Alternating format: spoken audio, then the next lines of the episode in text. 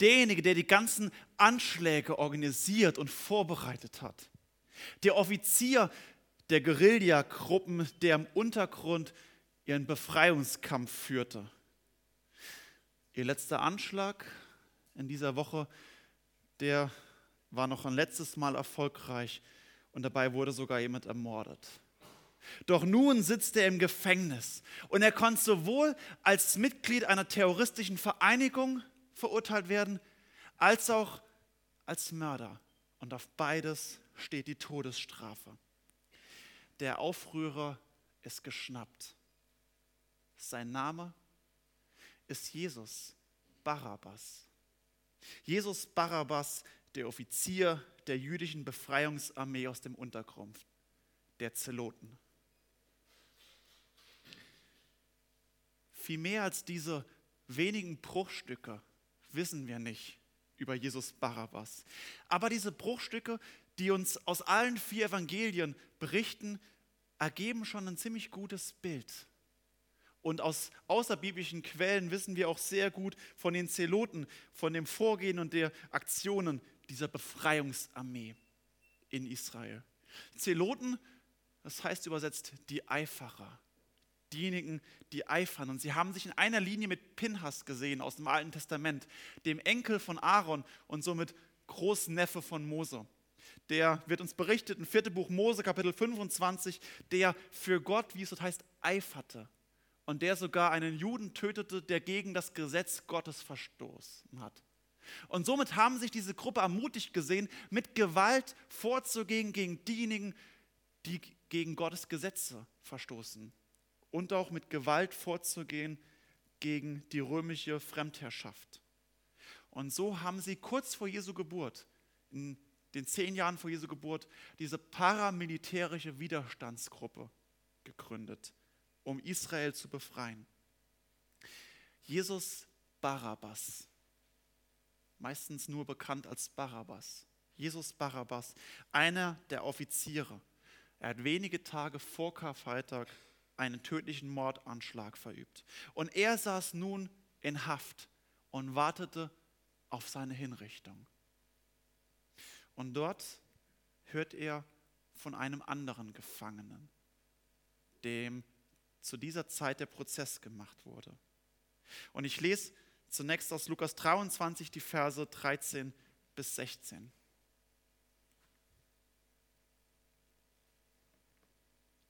Pilatus aber rief die hohen Priester, die Oberen und das Volk zusammen und sprach zu ihnen, ihr habt diesen Menschen zu mir gebracht als einen, der das Volk aufwiegelt. Und siehe, ich habe ihn vor euch verhört und habe an diesem Menschen keine Schuld gefunden, deretwegen ihr ihn anklagt. Herodes auch nicht, denn er hat ihn zu uns zurückgesandt. Und siehe, er hat nichts getan, was den Tod verdient. Darum will ich ihn schlagen lassen und losgeben.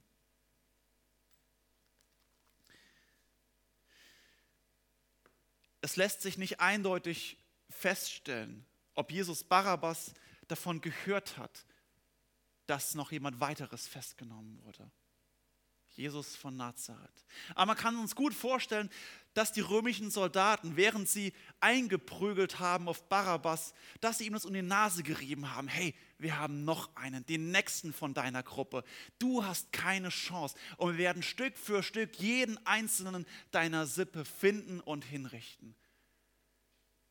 Vielleicht hat Jesus Barabbas das gehört, während er im Gefängnis war.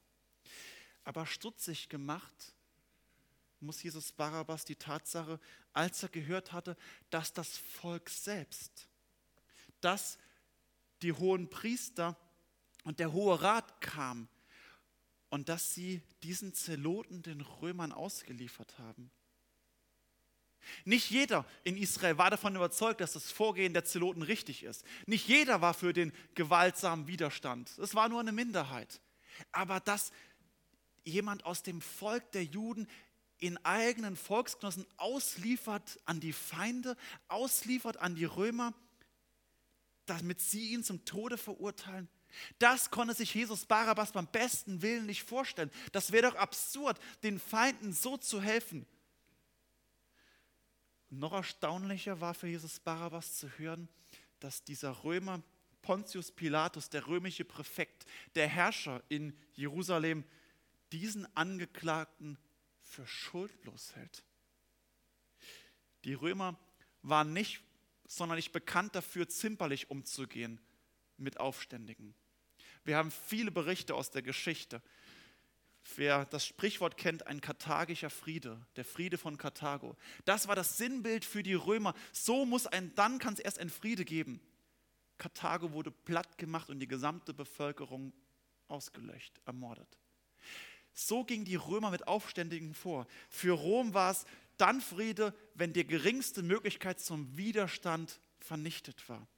Und ein solcher Römer, ein solcher Römer, der so ausgebildet war, der sogar die politische und militärische Karriere hinter sich hatte, so ein Römer stellt nun in Vers 14 fest, ich habe ihn vor euch verhört und an diesen Menschen keine Schuld gefunden. Es ist übrigens bereits das zweite Mal, dass Pilatus es ausdrücklich formuliert. Für die, letzten Sonntag im Gottesdienst dabei waren, da hatten wir es ebenfalls schon im Predigtext. Im gleichen Kapitel, Lukas 23, Vers 4. Dort hat Pilatus ebenfalls gesagt, er ist schuldlos. Und in Vers 15 führt Pilatus noch einen weiteren Beleg hinzu, warum er Jesus für unschuldig hält. Nämlich er verweist auf das Verhör des König Herodes. König Herodes war ein kleiner, ein regionaler, aber er war ein jüdischer Vassallenkönig. Also er war kein Römer, er war einer von den Juden, auch wenn er keine große Macht hatte und von den Römern abhängig war. Und Pilatus verweist aber auf den und sagt, ich finde keine Schuld an dem und euer eigener, kleiner, unbedeutender Vasallenkönig, selbst Herodes findet keine Schuld an diesem. Nichts, was den Tod verdient hat. Er ist unschuldig. Und doch zeigt Pilatus eine Schwäche.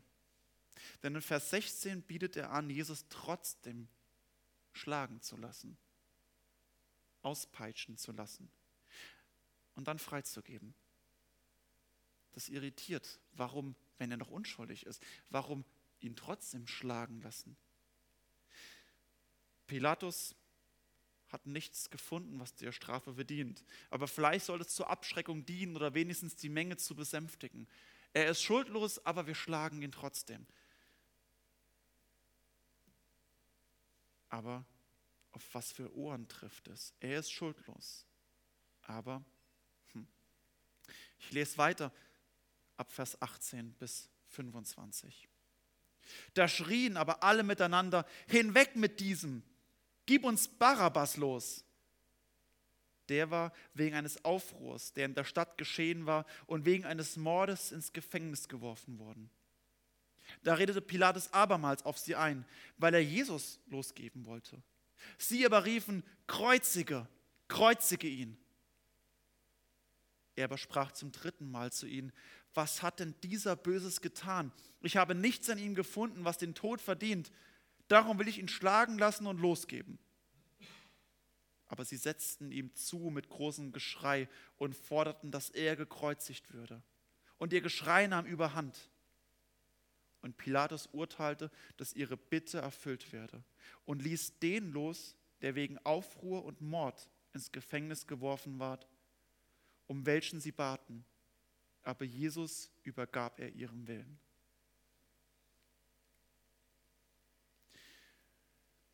Spätestens jetzt verstand Jesus Barabbas überhaupt nichts mehr. Die Anführer des Volkes liefern einen Juden wegen Aufruhr an die Römer aus. Die Römer halten ihn aber für unschuldig und wollen ihn freilassen. Aber das Volk schreit wiederum nach seiner, nach der Freilassung von Jesus Barabbas, dem Mörder und Terroristen. Lukas erwähnt es nicht explizit, aber so wie Vers 18 geschrieben ist, macht es nur dann Sinn, dass Pilatus anscheinend nach den ersten Forderungen den Volk Jesus Barabbas aus dem Gefängnis holen ließ und sie sich beide gegenüberstanden vor dem Volk. Beide stehen sie vorne. Jesus von Nazareth und Jesus Barabbas. Jesus von Nazareth, den, den manche für den Christus halten, den angekündigten Retter des Volkes. Und auf der anderen Seite Jesus Barabbas, den Zeloten, der Mörder, der Aufständliche, der Terrorist. Beide stehen sich gegenüber. Beide stehen vor dem Volk und vor Pilatus. Und Jesus Barabbas wird mit Sicherheit völlig ungläubig und fassungslos zu diesem Jesus hinübergeschaut haben. Der soll den Tod verdient haben? Der soll hingerichtet werden? Dass das Volk überhaupt um die Freiheiten des Gefangenen fordert, das ist keine römische Sitte, es ist eine jüdische Sitte. Und es hat sich eingebürgert, dass zum höchsten Fest der Juden, dem Passafest, das Passafest, was an die Befreiung des Volkes Israel aus der Gefangenschaft in Ägypten erinnert, dass zu diesem Passafest, um das deutlich zu machen, was geschehen ist, wir sind aus Ägypten freigekommen. So wollen sie es jedes Jahr am Passafest verdeutlichen, dass ein zu Recht verurteilter Gefangener Gnade vor Recht bekommt. Und die Römer haben sich anscheinend auf diese Sitte eingelassen, um vielleicht nicht unnötig Zorn im Volk zu fördern. Und wir befinden uns am Karfreitag. Diese Szene spielt zu unserer jetzigen Uhrzeit zwischen 9 und 12 Uhr am Vormittag. Und am Abend, um 18 Uhr, beginnt das Passafest. Und somit war es nun Zeit für diese jüdische Sitte. Und nun stehen diese beiden Männer sich gegenüber, die unterschiedlicher nicht sein können. Jesus Barabbas, der Zelot im aktiven Widerstand, der rechtskräftig verurteilte Mörder und Jesus, ein Wanderprediger, der herumgereist ist, vielen körperlich und geistlich, aber vor allem geistlich geholfen hat, der für einige ein Arzt war, der als Heiler verehrt wurde und wo man nicht richtig sicher ist, wer ist er. Aber so unterschiedlich diese beiden Männer vor dem Volk auch sein, auch waren, sie haben doch erstaunliche Gemeinsamkeiten. Beide heißen Jesus. Auch wenn in den meisten Biosätzen nur Barabbas steht und nicht Jesus Barabbas, damit man sie besser unterscheiden kann. Beide heißen Jesus. Und Jesus kommt von dem hebräischen Joshua und heißt übersetzt, Jahwe rettet. Gott der Vater rettet. Und Barabbas heißt übersetzt Sohn des Vaters. Eigentlich kein spektakulärer Name eigentlich ein Allerweltsname, Sohn des Vaters. Es gibt eine ganze Menge Söhne des Vaters. Aber derjenige, der hier steht, Jesus Barabbas, steht im Angesicht dessen, der wirklich Sohn des Vaters ist.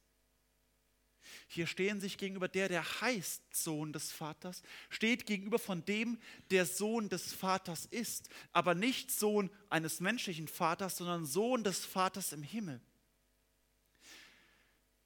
Man kann es für einen bloßen Zufall halten, aber bei Gott gibt es keine Zufälle. Und wir sehen, wie in diesem Moment, als sich diese beiden Männer, so unterschiedlich sie sind, und trotzdem sie aufs Innerste verbunden sind, dass hier ihr Schicksal, ihr Lebensschicksal von Jesus von Nazareth und Jesus Barabbas miteinander verschmilzt. Sie treffen sich und kreuzen ihre Lebenswege vor Pontius Pilatus. Derjenige, der der wahre Sohn Gottes ist, der wahre Sohn des Vaters, der verheißene Christus, diesen lehnt das Volk ab und schreit, hinweg mit diesem Sohn des Vaters. Gib uns die menschliche Imitation. Gib uns die Kopie. Der, der einfach nur den Namen Sohn des Vaters trägt. Von diesem fordert das Volk die Freiheit. Was für eine Ironie liegt in dieser Begegnung. Was für eine Ironie steckt in dieser Wahl drin. Aber es zeigt sehr deutlich, worum es in dieser Wahl ankommt. Und dass alle Menschen zu allen Zeiten in diese Wahl hineingestellt sind. Die Juden des Volkes in Jerusalem im Jahre ca. 30 nach Christus und du und ich 2018 nach Christus in Stein. Wir sind herausgefordert und stehen gemeinsam mit dem Volk in dieser Menschenmenge vor Pilatus. Und wen wählen wir? Und es ist nicht einfach zu durchschauen zwischen diesen beiden Menschen. Wer ist das Original? Wer ist die Kopie? Auf den ersten Blick ist es so ganz einfach, wen wir wählen würden. Aber das ist es nicht. Und es wird dem Volk auch nicht deutlich, dass in dieser Wahl, wen von beiden sie wählen, ihr Lebensschicksal abhängt. Dass all das, wo sie die Ewigkeit verbringen werden, in dieser Wahl stehen. Es wirkt wie eine kleine, unbedeutende Wahl, auch in deinem Leben. Aber es entscheidet und beeinflusst alles. Wen wählst du? Hinweg mit diesem. Gib uns Barabbas los. Pilatus ist in dem Moment wahrscheinlich genauso wie Jesus Barabbas völlig perplex von diesem Aufruhr, diesem Geschrei und den Forderungen des Volkes. In Vers 20 lesen wir nochmal, dass Pilatus zum dritten Mal ansetzt und sagt, ich will ihn euch losgeben. Ich will Jesus freigeben, Jesus den Christus. Es zeigt, wie sehr Pilatus für die Freiheit von ihm kämpft. Aber vergeblich. Das Volk schreit, kreuzige, kreuzige ihn. Es ist die Forderung dieser Welt. Es ist die Forderung der Sünde. Es ist die Forderung aller Menschen, die nicht durch Jesus Christus und das Wirken des Heiligen Geistes ein neues Herz geschenkt bekommen haben. Die nicht völlig rein von der Sünde sind. Ohne die Gnade Gottes in meinem Leben, ohne die Gnade Gottes in deinem Leben, ständen wir alle auf diesem Platz, zeigen auf Jesus Christus und schreien, Kreuziger kreuzige ihn. Das ist der Ruf dieser Welt. In dem Lied Wie tief muss Gottes Liebe sein, heißt in der zweiten Strophe, ich schaue auf den Mann am Kreuz, kann meine Schuld dort sehen und voll Beschämung sehe ich mich bei den Spöttern stehen. Für meine Sünden hing er dort, sie brachten ihn ums Leben. Es ist sogar noch schlimmer.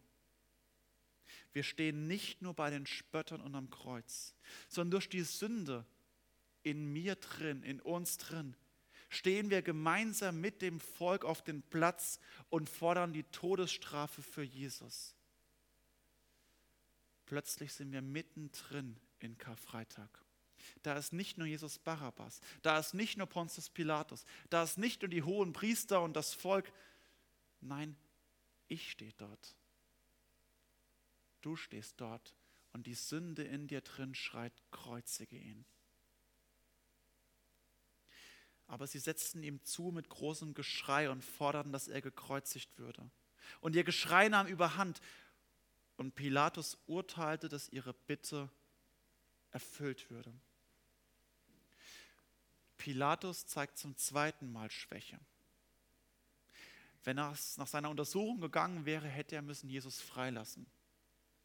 Aus dem Paralleltext im Matthäus-Evangelium wissen wir, dass sich Pilatus extra noch eine Schale mit Wasser prägen lässt und symbolisch seine Hände in Unschuld wäscht und sagt, ich bin nicht schuldig am Blut dieses Mannes. Und doch ist er es. Es ist sein Versagen, dass er dem Willen des Volkes nachgegeben hat. Aber vielmehr ist es auch seine Sünde, die diesen Jesus ans Kreuz bringt. Es ist die Sünde aller Menschen, die Jesus ans Kreuz bringt. Und in diesem Moment scheint die Sünde, der Satan, das Böse in dieser Welt zu triumphieren über Gott. Und der ließ den los, der wegen Aufruhr und Mord ins Gefängnis war, geworfen ward, um welchen sie baten. Aber Jesus übergab er ihrem Willen. Lukas fasst hier in brutal knappen Worten das Ergebnis der Verhandlungen des Urteils nochmal zusammen. Aber wir schauen nochmal auf Jesus Barabbas. Jesus Barabbas, derjenige, der Sohn des Vaters ist, der, der aber kein Sohn des Vaters im Himmel ist, der kommt frei, weil der wahre Sohn des Vaters verurteilt ist. Nochmal, derjenige Jesus Barabbas, der Sohn des Vaters heißt, aber nicht Sohn des Vaters im Himmel ist, der kommt frei, weil der wahre Sohn des Vaters in den Tod geht. Genau das ist der entscheidende, der spektakuläre Grund, warum es Karfreitag gibt. Ohne das zu verstehen, könnte dieses Ereignis, könnte Karfreitag angehen als ein großes Unrechtsprozess in die Geschichte, als Symbol, wie Demokratie scheitern kann, als Symbol, was passiert, wenn schwache Machthaber an, äh, in ihrer Herrschaft versagen, als Symbol dafür, was geschehen kann, wenn ein pöbelnder Mob losgelassen wird. Das könnte auch Karfreitag sein. Für die liberale Theologie liegt das Besondere der Kreuzigung darin, wie sich Gott erniedrigt, wie er sich hingibt in die Hände der Menschen. Das Kreuz als Ohnmachtssymbol der Gewaltlosigkeit und der Hingabe Gottes. Aber gerade das ist der entscheidende Punkt, warum die liberale Theologie versagt. Weil sie das Kreuz nicht verstehen. Weil sie nicht verstehen, was in diesem Moment passiert nämlich dass sich Jesus stellvertretend hingibt, stellvertretend in den Tod gibt für Menschen, dass hier mehr nur als ein Unrecht an einem Menschen geschieht, dass hier Stellvertretung geschieht. Und an Jesus Barabbas wird es zum ersten Mal deutlich. Lukas schreibt es, und er ließ den los, der wegen Aufruhr und Mord im Gefängnis geworfen war, aber Jesus übergab ihren Willen. Das ist das Entscheidende, was hier geschieht, die Stellvertretung.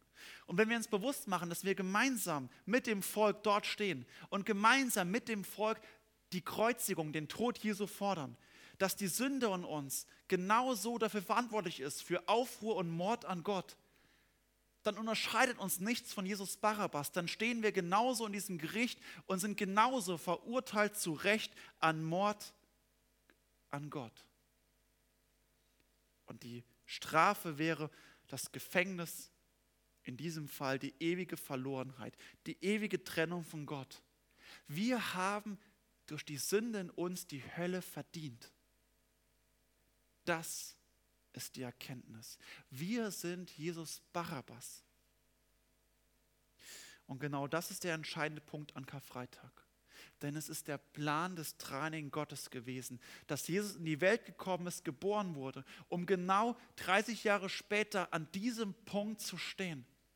Dass Jesus hingekommen ist an diesem Punkt. Es war der Plan seit dem Sündenfall bei Adam und Eva, wovon wir lesen, bereits ganz vorne im ersten Buch Mose Kapitel 3, Vers 15. Dort wird es angekündigt bereits, dass es der Plan Gottes ist, er hier hinkommt um die verurteilten Aufrührer und Mörder freizukaufen. Karfreitag ist nicht die Niederlage Gottes und der Triumph des Satans, aber es zeigt, welchen Preis es Gott kostet, um die Menschen freizukaufen. Was es Gott kostet, um den Aufruhr der Menschen zu überwinden. Unsere Sünde, unser Versagen, unser Misstrauen, Unglauben gegen Gott das war es, was Jesus den Tod gekostet hat. Und gerade deswegen, weil Jesus es trotzdem geht und die Menschen nicht abschreibt, weil Jesus dich nicht abgeschrieben hat, deswegen ist es der äußerste Punkt der Liebe Gottes, der äußerste Ausdruck der Gnade und Hingabe Gottes. Aber eben nicht als Symbol der Gewaltlosigkeit und Hingabe, sondern weil Christus stellvertretend den Platz einnimmt, den wir verdient haben. Und so heißt es in dem Lied, wie tief muss Gottes Liebe sein? Er liebt uns ohne Maßen, hat seinen Sohn in unserer Stadt für alles büßen lassen. Als alle Sünde auf ihm lag, der Vater sein Gesicht verbarg, als er, der Auserwählte, starb, gab er uns neues Leben. Für meine Sünden hing er dort, sie brachten ihm uns Leben. Sein Sterben hat sie ausgelöscht ich weiß, mir ist vergeben. An unserer Stadt, das ist der entscheidende Punkt. Das ist das Spektakuläre von Karfreitag, an unserer Stadt. Jesus Christus musste diesen Weg gehen. Es gab keine andere Möglichkeit für Gott, weil er dich nicht abgeschrieben hat, weil er will, dass du gerettet wirst. Weil es Gottes Plan ist, dass du nicht mit deiner Sünde untergehst und die Ewigkeit in der Hölle verbringen musst, in der Trennung von Gott. Deshalb kam Jesus Christus, um sich stellvertretend für dich hinzugeben, um dich freizukaufen. Denn weil er gestorben ist, obwohl er es nicht musste, hat er das Recht erlangt, seinen Tod stellvertretend für andere einzusetzen. Und Jesus Barabbas ist der Erste, der das erlebt. Jesus Barabbas ist der Erste, ein völlig unschuldiger, ihm unbekannter Mann, mit dem er nicht verwandt ist, nicht befreundet ist, nichts. Dieser gibt sich hin für ihn. Der unbekannte Jesus von Nazareth stirbt stellvertretend für ihn, den Mörder. Obwohl, und das weiß er sehr gut, er es nicht verdient hat. Jesus Barabbas ist somit der Urtyp des Menschen, der begreift, Christus stirbt stellvertretend für mich. Er ist der Erste, für den es Realität wird, sichtbare Realität. Jesus stirbt an meiner Stadt. Aber es ist Gottes Plan und Wille, dass Jesus Barabbas nicht der Einzige ist, sondern dass du zum Jesus Barabbas wirst und Christus stellvertretend auch für dich stirbt. Von Natur aus stehen wir alle bei dem Volk und durch die Sünde in uns schreien wir, kreuzige, kreuzige ihn. Das ist der Ruf, den unser Herz in uns drin fordert. Doch Jesus starb für mich und dich.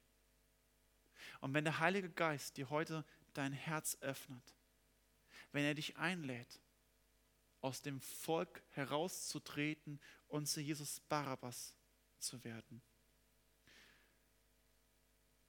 dann lade ich dich ein, dass du das festmachst. Und dass du an diesem Tag zum Jesus Barabbas wirst, dass du nicht beim Volk bleibst und dass du durch Jesu Christi stellvertretenden Tod frei wirst. Freiheit, obwohl du zu Recht den Tod verdienst, obwohl du im Aufruhr gegen Gott stehst. Jesus wurde schuldlos verurteilt, damit wir frei werden von Sünde. Jesus wurde, wurde schuldlos verurteilt, damit wir frei werden von Sünde. Freiheit. Völlige, unverdiente Freiheit. Freiheit aus Liebe zu dir und Freiheit, weil er stellvertretend für dich starb. Werde zum Barabbas.